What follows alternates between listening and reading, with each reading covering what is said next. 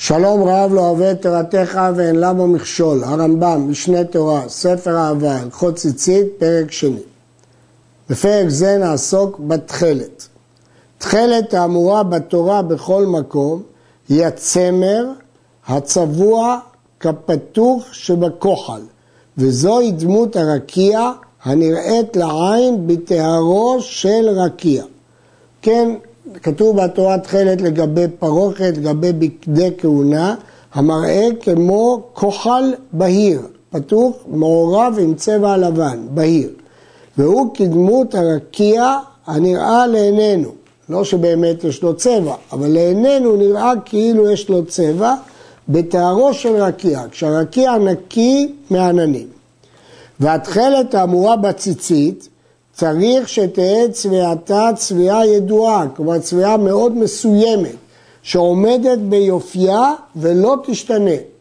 וכל שלא נצבע באותה צביעה פסול הציצית אף על פי שהוא כהן הרקיע. צריך צביעה מיוחדת שנלמד אותה בהמשך בהלכה ה'. כגון שצבעו בעיסתיס או בשאר המשחרים בצבעים כהים, הרי זה פסול לציצית. ורחל בת עז צמרה פסול לציצית, כי צריך דווקא צמר של רחל, שהוא הצמר המקורי. כיצד צובעים תכלת של ציצית? לוקחים הצמר ושורים אותו בסיד, ואחר כך מכבסים אותו עד שיהיה נקי, ומרתיחים אותו בהלה, זה צמח של כביסה, וכיוצא בו כדרך שהצבעים עושים, כדי שיקלוט את העין, שיוכל אחר כך לקלוט את הצבע. ואחר כך מביאים דם חילזון, והוא דג שדומה עינו, כלומר הצבע שלו, לעין הים, ודמו שחור כדיו, ובים המלח הוא מצוי. הכוונה ים תיכון, שממיו מלוכים. ונותנים את הדם ליורה, סיר, ונותנים עמו סמנים כמו הקימוניה, חומרי כביסה וכיוצא בה כדרך שהצבעים עושים ומרתיחים אותו ונותנים בו הצמר עד שיעשה כהן הרקיע, צבע של הרקיע וזוהי צורת התכלת של הציצית. תכלת של הציצית צריכה צביעה לשמה ואם צבעה שלא לשמה פסולה והיורה שיש בה צבע, אם צבע בו מעט צמר לבודקו ומיפה עם לאו, נפסלה היורה כולה. אלא כיצד יעשה? לוקח הצבע מן היורה בכלי קטן ומניח בו מעט צמר שבודק בו ושורף את שבדק, שהרי נצבע לבדיקה ולא לשמה, ושופך הצבע שבכלי שבדק בו, ושטעמו הוא פסלו, הוא פגום. וצובע התכלת בשאר הצבע שלא נפגע כדי שלא יהיה פגום.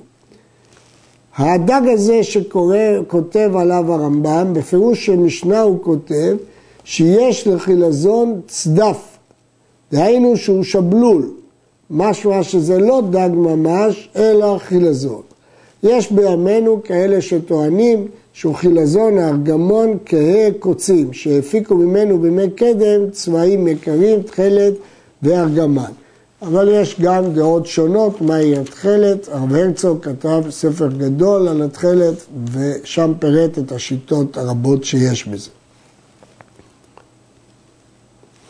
התכלת אינה נלקחת אלא מן המומחה, חוששים שמא לא נצבעה לשמה, ואף על פי שנלקחה מן המומחה, אם נבדקה ונודע שנצבעה באחד משאר צבעונים המשחירים שאינם עומדים פסולה, כי אמרנו שצריך דווקא תכלת שזה עומד, ולא קל האילן צבעים אחרים.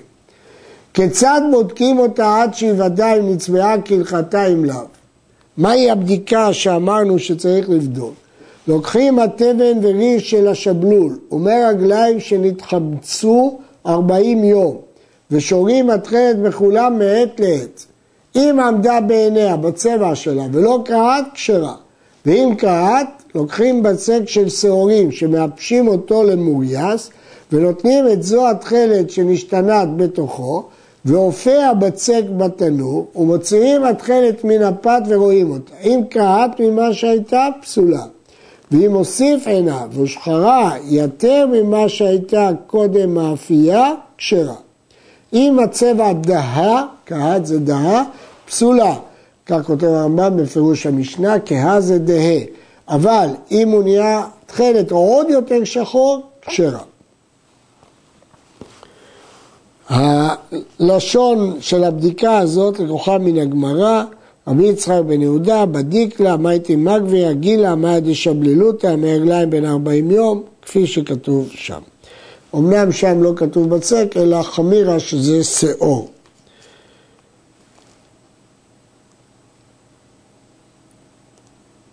חצר שמוכרים בה תכלת והיו מוחזקים בכשרות, לוקחים ממנה סתם ואינו צריך בדיקה, מפורש בגמרא במסכת עבודה זרה. והרי בחזקתה עד שתחשד. המפקיד תכלת אצל הגוי, הרי זו פסולה, כי הוא חשוד להחליף. שם ההחליפה, ואם היה בכלי והיה חתום בשני חותמות, חותם בתוך חותם, כלומר סגירה כפולה, כשרה. בחותם אחד פסולה. גמרא מפורשת, תכלת אסורה בחותם אחד. המוצא תכלת בשוק, אפילו מצא חוטים מופסקים, פסולה. בגמרא יש דעה שאם החוטים מופסקים, אין לנו חשש שהם לא של ציצית, כי למה שאדם יטרח לעשות אותם מופסקים? אבל הגמרא דוחה את זה, ואומרת שלמרות הסברה הזאת שהוא לא טורח, אנחנו חוששים. ואם שזורים, כשרה.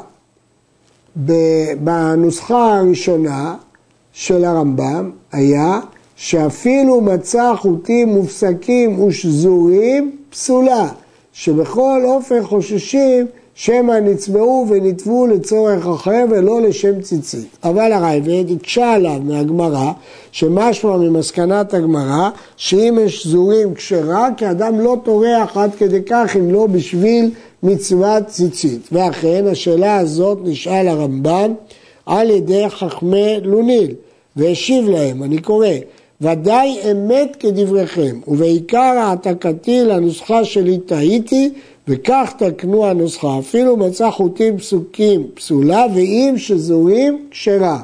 וכך הוא אכן הנוסח בחלק מכתבי יד התימניים.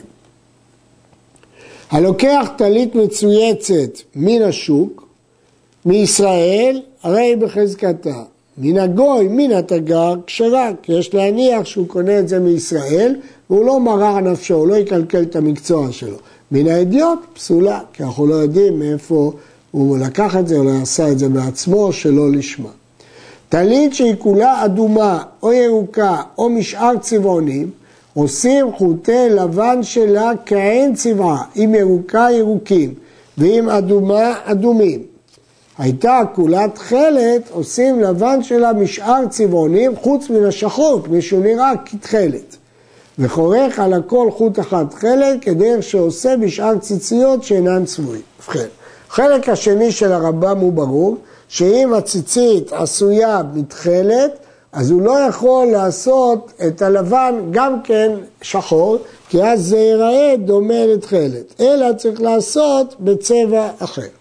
החלק הראשון של הרמב"ם, שעושה חוטים לבן שלה כעין צבעה, הקשה עליו הרייבד, שאיפה מצינו שמקפידים שהציצית יהיה מהצבע של הטלית, אלא רק שהטלית תכלת, לא רק שהיא אדומה או ירוקה, שגם הלבן שלה יהיה אדום וירוק. ואכן כך כתב הטור את דברי הרמב"ם, ואמר שיש חולקים. אה, רש"י פירש כמו הרמב"ם, והרי פירש שלא צריך. והנה מערי בן חביב כותב שאין הכרח לומר את זה בדברי הרמב"ם. כי מה שאמר הרמב"ם, טלית שהיא כולה אדומה ירוקה עושה חוטי לבן שלה כהן צבעה, הכוונה יכול לעשות את חוטי הלבן שלה כהן צבעה. שלא כמו בטלית תכלת שלא יכול לעשות את החוטים תכלת, שחורים, פה הוא יכול לעשות אותם ירוקים, לא שהוא חייב לעשות אותם, אם הוא רוצה להשאיר אותם לבנים, יכול להשאיר אותם לבנים. כך הבין מערי בן חביב. אבל הכסף משנה הבין ברמב"ם כדברי הטור, שדווקא אם היא אדומה או ירוקה, חייב לעשות את חוטי הלבן שלה כהן צבעה.